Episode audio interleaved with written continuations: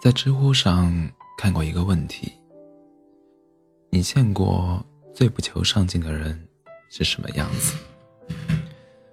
点赞数第一的回答是：我见过的最不求上进的人，他们为现状焦虑，又没有毅力践行决心去改变自己，三分钟热度，时常正恶自己的不争气，坚持最多的事情就是坚持不下去，终日。混迹社交网络，脸色蜡黄的对着手机和电脑的冷光屏，可以说上几句话的人却寥寥无几。他们以最普通的身份埋没在人群中，却过着最最煎熬的日子。短短的几行文字，竟描绘出普通人每日的生活轨迹：上班摸鱼，下班打游戏，熬夜刷着各种娱乐新闻和社交网站。没有兴趣和与爱好，周末只想葛优躺。放弃早起，放弃健身，放弃有益的阅读和交际，不肯花时间好好思考自己的人生。你是否就像这样，终日浑浑噩噩，随波逐流，得过且过？也曾为生活焦虑，但仍找不到奋斗的方向，无意义的耗费着生命。几年前，经历过一场变故的我，渐渐形成了这样的人生观：做人应该活在当下，及时行乐，因为你永远也不知道明天和意外哪一个会先到来。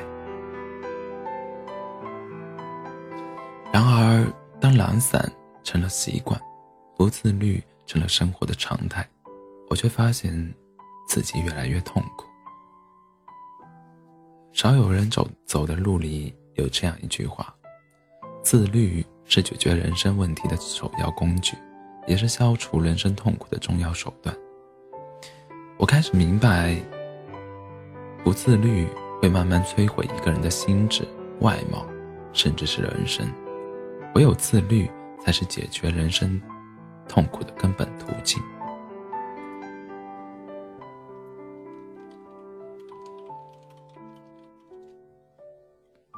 我表弟今年上大二，常常在微信上找我聊天，说大学生活无聊透顶，空虚至极。他列举了他日复一日的大学生活状态：白天上课，晚上去食堂吃个饭，回宿舍就和舍友一起打游戏、开黑，打完几局就觉得没意思，但又没有其他事可做。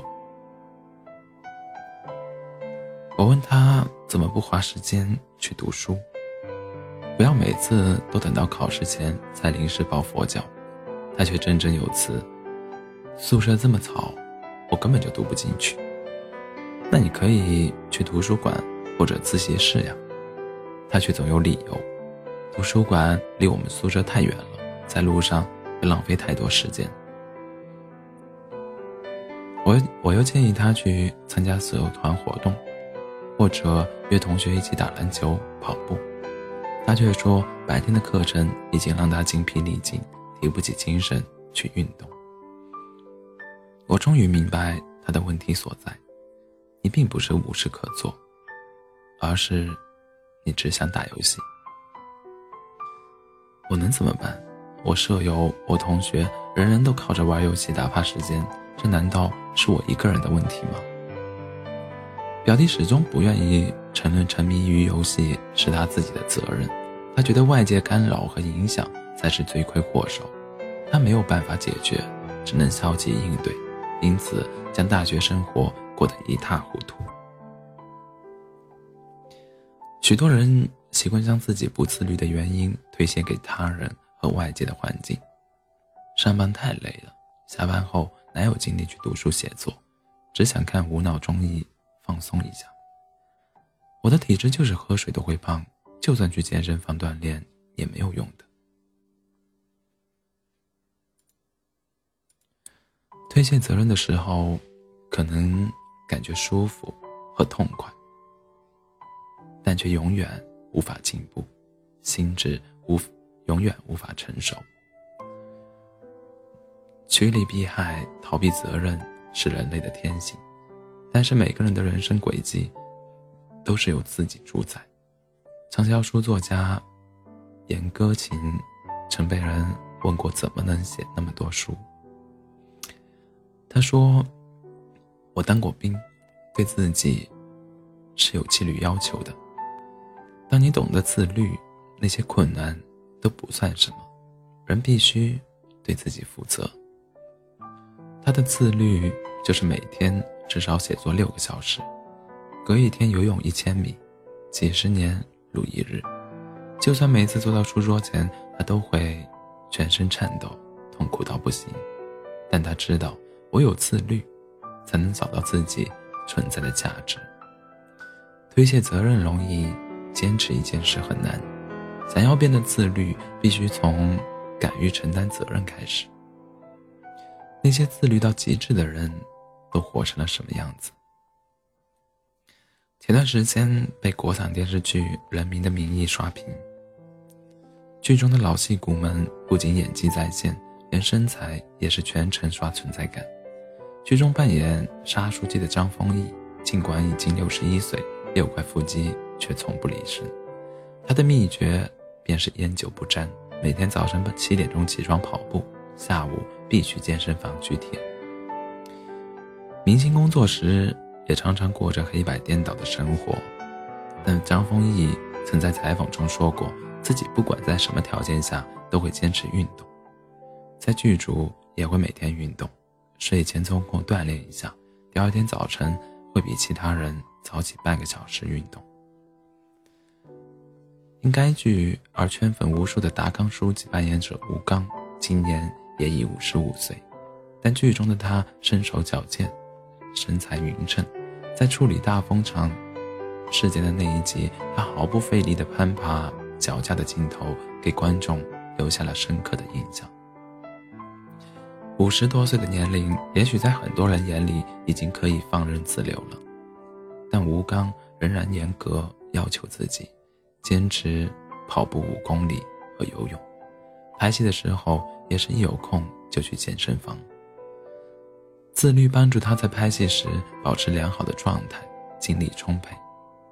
反观我们身边，有多少年龄刚过三十的男人纵欲过度，无法自控，垫着啤酒肚，眼神也变得越来越浑浊。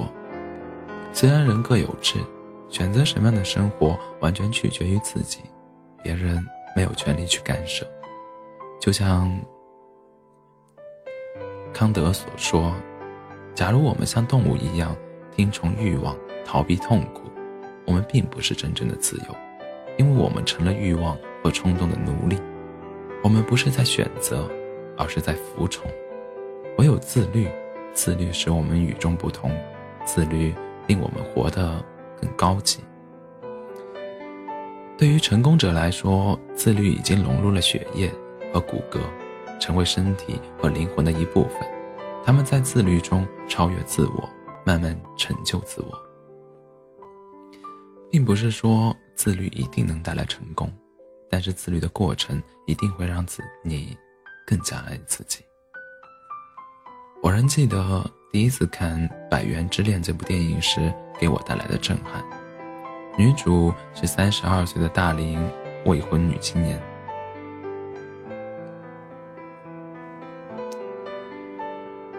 终日过着颓靡废材的生活，在家啃老，足不出户，大口咀嚼垃圾食品，每天打着游戏度日，没有目标，毫无自律可言。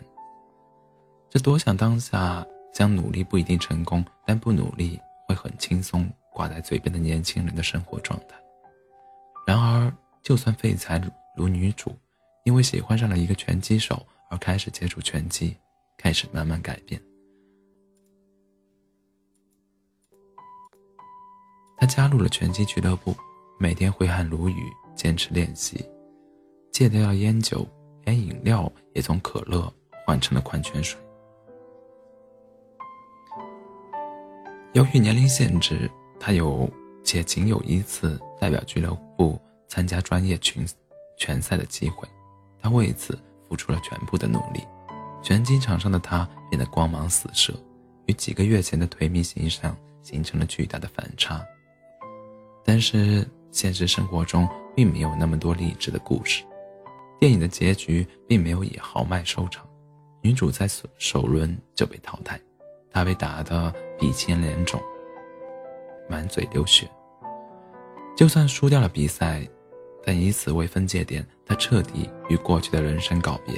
自律让她赢得了尊严，她不再自暴自弃，人生从此不再颓靡。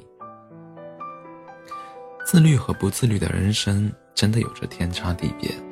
我问过身边考研失败的朋友，是否后悔曾经自律到极致的那段时光。